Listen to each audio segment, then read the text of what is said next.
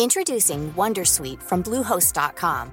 Website creation is hard, but now with Bluehost, you can answer a few simple questions about your business and get a unique WordPress website or store right away. From there, you can customize your design, colors, and content. And Bluehost automatically helps you get found in search engines like Google and Bing. From step-by-step guidance to suggested plugins, Bluehost makes WordPress wonderful for everyone. Go to bluehost.com/wondersuite.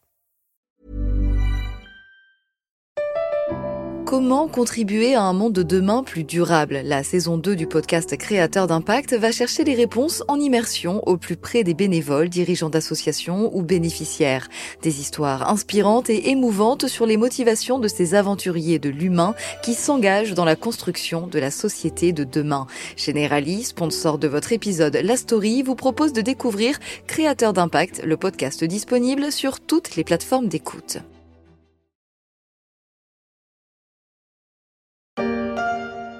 Ce doit être ça, le paradis. Ce serait écrié le navigateur Amerigo Vespucci en découvrant l'île de Fernando de Noronha. C'est la plus belle île du monde sans vouloir vexer les Corses, l'archipel de Fernando de Noronha, un joyau du Brésil, un air de Rio de Janeiro avec ses plages de sable fin, son eau turquoise et ses deux énormes rochers, les deux frères, sortes de dents de pierre qui montent vers le ciel et semblent vouloir protéger les lieux paradisiaques des envahisseurs. Je suis Pierrick Fay, vous écoutez La Story, le podcast des échos. La Story est passée en mode été et je vous propose de poursuivre notre série de podcasts qui fleurent bon les vacances et la lutte contre les effets du tourisme de masse. Aujourd'hui, quatrième épisode de la série, je vous emmène au large du Brésil, au paradis des dauphins, des tortues et de Thierry Augier.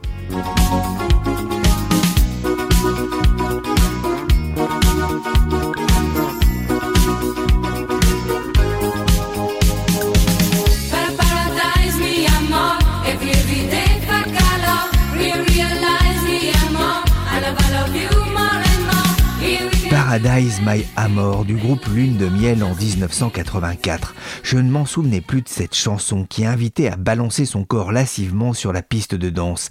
Elle colle aussi parfaitement à l'image que je me fais de ce paradis maritime, l'archipel de Fernando de Noronha, l'île aux mille lunes de miel par an, destination les plus prisées des jeunes mariés et de touristes de plus en plus nombreux. Dans les années 80, il se comptait sur les doigts de la main, avec à peine 200 touristes comptabilisés chaque année, moins que les 2700 dauphins à long bec qui s'ébattent encore dans l'une des baies de l'île. En 2018, plus de 110 000 personnes sont venues fouler les petites routes de l'archipel pour profiter de ce lieu unique d'à peine 24 km deux fois l'île de Porquerolles. Mais entre les crabes, les dauphins, les tortues, les oiseaux et les touristes, pas simple de faire cohabiter tout ce petit monde au pays de Bolsonaro. Fernando de Noronha, un petit bout de roche volcanique au nord-est du Brésil, un décor de carte postale à 370 km de la côte et de la ville de Natal.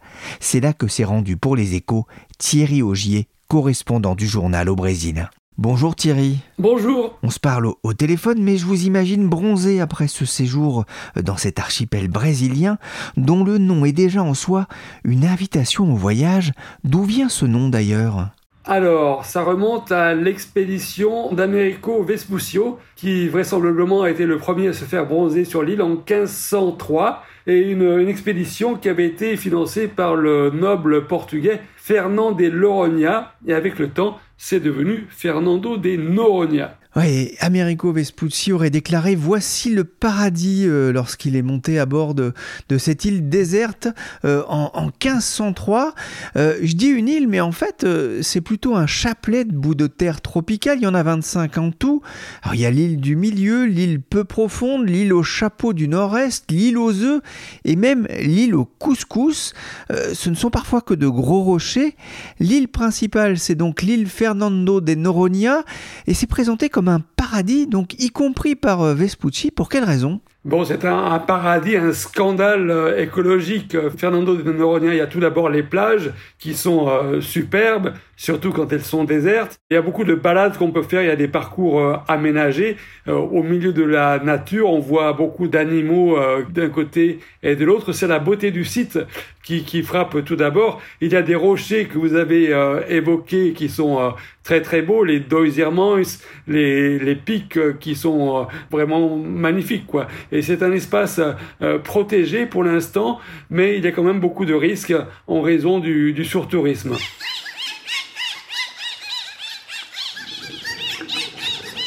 Ouais, c'est surtout et aussi un, un sanctuaire pour de nombreuses espèces. Oui, tout à fait. Euh, vous avez des, des catalogues euh, d'animaux que l'on peut remplir. On voit des, des dauphins à long bec, on voit des tortues, on voit des, crabes, de gros lézards, des atobas qui sont des oiseaux migrateurs, et on aperçoit également assez souvent des requins qui, euh, pour la plupart, ne sont pas dangereux, mais il faut toujours faire attention. Un rêve pour les dauphins, les surfeurs et les amateurs d'étendues sableuses. Charles Darwin s'y est rendu en 1832 et a fait une description de la faune et de la flore. L'île est située à près de 400 km de la côte. Comment est-ce que l'on s'y rend? Eh bien, quand on est touriste, on s'y rend par avion. Il y a maintenant euh, six vols euh, par jour, donc c'est assez facile euh, de, s'y rendre. Et puis, euh, il faut dire aussi que les croisières sont désormais interdites. Elles étaient autorisées jusqu'en 2013. Elles sont maintenant euh, interdites.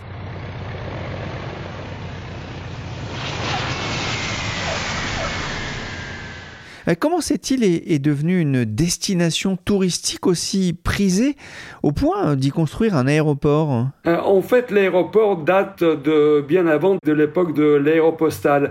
Le tourisme a commencé à se développer dans les années 90 et euh, il, y a, il y a un personnage intéressant que j'ai rencontré sur l'île qui s'appelle Zé Maria qui est une sorte de, de baba cool qui a 66 ans et qui en fait maintenant a, passé la moitié de sa vie euh, sur l'île. Alors Zé Maria, il se présente lui-même comme euh, un entrepreneur en tongs.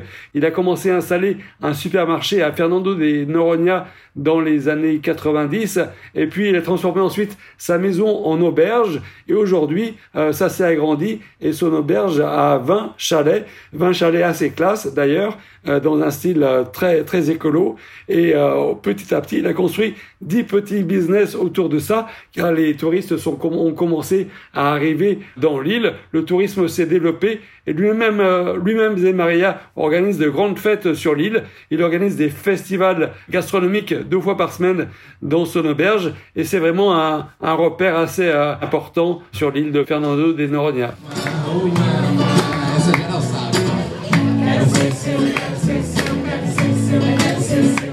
Des soirées festives où l'on mange semble-t-il bien, et beaucoup, si j'en crois ces vidéos qui tournent sur YouTube, on y chante aussi Zemaria, un nom qui sonne comme le Brésil. Só que eu sou um empresário talvez um pouco diferente. Eu sou um empresário que não calço sapato mocassim. Zemaria, qu'on entend ici discuter avec vous, Thierry, il a 66 ans, il a un look de marin, de bon vivant, il vous a raconté que quand il est arrivé sur l'île il y a 30 ans, il avait organisé une campagne pour recueillir les déchets sur la plage il en avait enlevé plus de 15 tonnes de détritus. Aujourd'hui, si on faisait la même chose, on ne recueillerait même pas une tonne, dit-il. L'île est davantage préservée qu'elle ne l'était. On entend c'est un personnage étonnant, c'est le poumon économique de l'île. Alors, c'est un personnage extraordinaire. Effectivement, il, a commencé à construire son auberge d'une manière assez artisanale. Et maintenant il a construit un petit empire, on peut dire, avec plusieurs entreprises qui gravitent autour du tourisme. Et c'est quelqu'un qui reste à la fois très simple mais qui est euh, très soucieux de sa responsabilité de- d'entrepreneur. Et dit lui-même qu'il donne de l'emploi à 20% de la main-d'œuvre de, de l'île.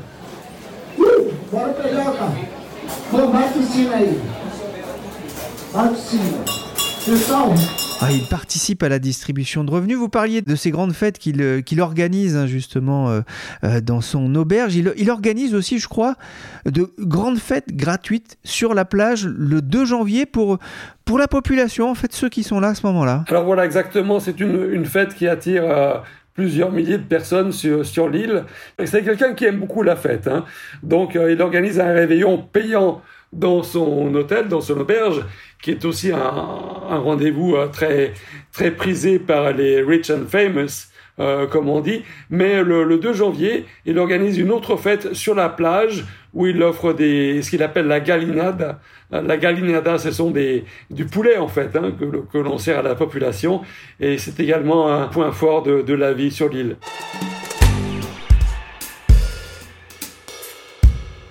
Parlait tout à l'heure de ce petit aéroport construit au centre de l'île principale. La première vraie piste d'atterrissage a été construite au début des années 30. Alors pas pour amener des touristes, mais pour faciliter la vie sur place, mais aussi le transfert des prisonniers. Dès 1844, un des révolutionnaires arrêtés lors de la guerre des Farapos sont envoyés en exil sur l'île et en 1938, les autorités locales y installent même une prison militaire certainement pas pour des vacances. L'île était aussi connue pour être une base avancée de l'aéropostale, une oasis dans l'Atlantique sur le chemin du Brésil. Oui, effectivement, en 1933, euh, Mermoz a eu un, pépin en cours de route et il s'est posé sur euh, l'aéroport de Fernando de Noronha, mais il s'est un peu euh, loupé et il s'est embourbé en fait euh, euh, sur l'île.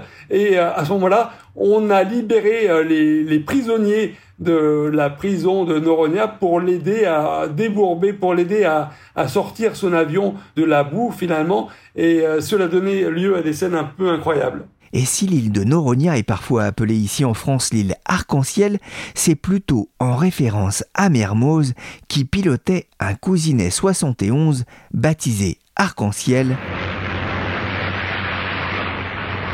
qu'on entend ici atterrir dans une vidéo de l'époque. C'est à bord de cet appareil qu'il bâtit le record de la traversée de l'Atlantique Sud en 1933.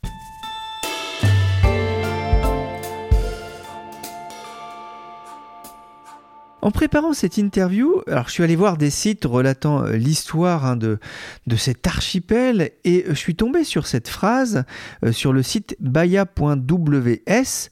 On a le sentiment d'être dans une partie du Brésil qui a fonctionné. C'est un peu l'impression que ça fait. Bon, il faut faire attention à, ce qu'on dit. hein. Euh, Il y, a, quand même beaucoup de défis pour euh, Fernando de, de Noronha. Il y a beaucoup euh, de, de menaces sur l'équilibre de l'île en raison du développement du tourisme. Donc il faut rester prudent. Il y a beaucoup de défis en ce qui concerne les infrastructures. Il n'y a toujours pas d'eau potable. Il y a une, une grosse usine de désalinisation, mais qui euh, n'est quand même pas encore tout à fait au point. Donc euh, il y a beaucoup de pression à la fois sur l'eau, sur l'assainissement des eaux et sur les égouts à Noronha. Beaucoup de, de pression sur l'énergie. Euh, La situation s'est bien améliorée. Il y a moins de coupures, il y a moins de rationnement d'eau, mais ça reste quand même des, des, des défis formidables. Un paradis hein, pour euh, les touristes, un paradis peut-être aussi pour ceux qui y habitent, mais c'est vrai que les touristes, il y en a de plus en plus. Ils étaient plus de 100 000 en 2021 à s'être euh, pressés euh, sur ce petit bout d'île. Il y a quand même une volonté de, de réduire l'empreinte humaine sur l'île? Il n'y a pas une volonté de réduire, mais disons, il y a une volonté de contrôler pour ne pas dépasser le seuil acceptable. Théoriquement, la capacité euh, maximum de l'île est de 110 000 personnes, mais cela remonte à 20 ans. Il y a une étude qui est en cours, m'a dit l'administrateur, pour revoir euh, cette capacité et cette étude ne sera disponible qu'à la fin de l'année, si j'ai bien compris. Donc pour l'instant, on est déjà à 114 000 personnes, on a dépassé le seuil qui avait été euh, défini il y a 20 ans et maintenant on recherche ce nouvel équilibre. Euh, ce qu'on peut dire, c'est qu'on ne peut pas aller à Fernando de Noronha comme ça. Pour y aller, il faut d'abord payer un péage. En fait, il faut payer deux taxes. Tout d'abord une taxe de protection d'environ 15 euros par jour et ensuite une taxe pour entrer sur le parc naturel qui est protégé par l'UNESCO et cette taxe est d'environ 60 euros. Ah, il faut sortir le portefeuille, ce qui est critiqué parfois par des touristes français sur les sites comme le Routard ou TripAdvisor. C'est le prix à payer peut-être aussi pour préserver l'endroit. C'est aussi pour ça que certains lieux ont un accès réglementé à l'image de la plage de Sancho où vous vous êtes rendu. Tout à fait. Pour euh, aller sur la plage de Sancho, il faut donc euh, payer cette taxe euh, pour le parc naturel. Et c'est un endroit absolument une baie euh, immaculée, vraiment euh, fantastique. Les Brésiliens, dans leur grande modestie, disent que c'est la plus belle plage du monde, mais très certainement, c'est l'une des plus belles plages du Brésil. Mais il y en a d'autres. hein. Il y a une plage non loin qui s'appelle la, la Cacimba do Padre, et en se promenant un jour sur une plage déserte, j'ai rencontré un, un saxophoniste qui répétait, et en fait, il euh, répétait pour un mariage qui allait se, se dérouler euh, quelques temps plus tard sur cette plage. Donc, c'est vraiment des, des décors de rêve, et ça vaut vraiment la peine de le découvrir. Ouais, l'accès y est pas toujours facile, mais euh, ce qu'on découvre aussi, hein, c'est un milieu sauvage. C'est ce que vous dites. Il n'y a pas de bar bruyant sur la plage, il n'y a pas de vendeur de glace ou de ou de chichi. C'est vraiment profiter des espaces. Oui, tout à fait, d'autant plus que moi, je m'y suis rendu à, en basse saison, et il y avait des plages encore désertes, et c'était vraiment un plaisir de profiter de tout cela. C'était le, bon côté, le meilleur côté de Fernando de Noronha.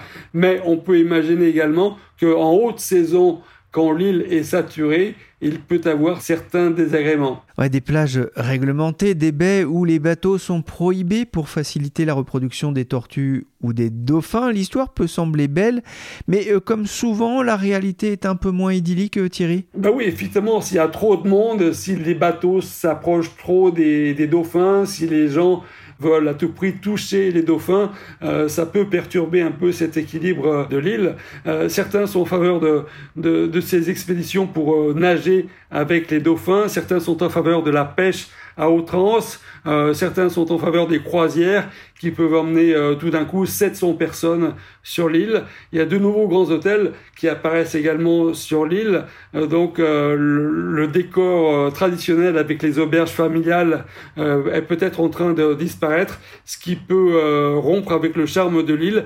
Mais pour l'instant, on n'en est pas encore là. Oui, c'est vrai que le tourisme représente la majeure partie des revenus de l'île, hein, ce qui peut expliquer hein, cette pression touristique. Il y a un difficile équilibre justement entre l'économie du tourisme et le respect de la biodiversité. Euh, Dans le pays de Javier Bolsonaro, plutôt du genre climato-sceptique, c'est pas simple.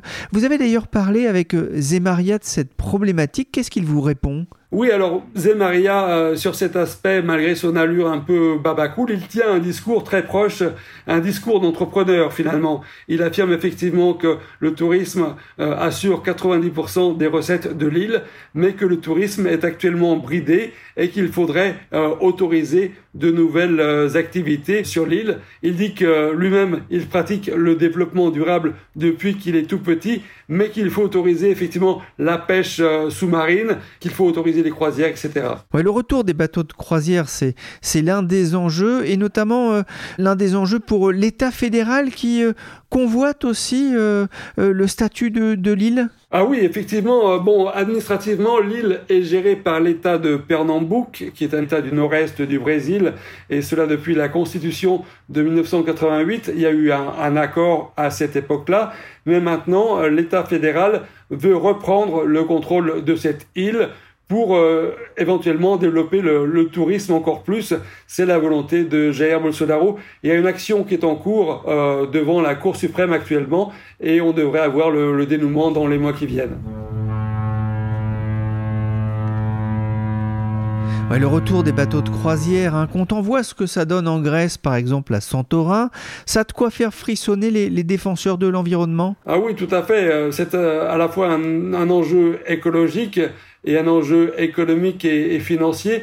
Mais c'est vrai, quand on voit euh, la perspective de 700 personnes débarquer tout d'un coup sur l'île, cela fait un peu froid dans le dos. Mais les défenseurs des croisières disent qu'ils ont les moyens de contrôler ces touristes en divisant euh, ces 700 personnes en petits groupes et de les encadrer sur place afin qu'il n'y ait pas de destruction euh, de l'environnement. C'est un paradis en sursis. Ah, tout à fait. C'est l'expression qui, qui vient à l'esprit. C'est un paradis tout à fait en sursis qui est déjà menacé euh, actuellement et un équilibre précaire. Cela reste une destination fabuleuse pour les touristes, mais on ne sait pas pendant combien de temps.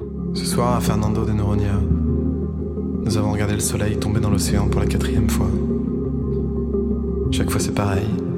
Une fille regarde la lumière orange. Et c'est sur ce morceau de Vincent Delerbe, Fernando de Noronha, que je remercie vivement Thierry Augier, correspondant des Échos au Brésil. Demain, dernier épisode de cette série touristique, direction Venise la Belle, qui essaye de se trouver un avenir hors du surtourisme.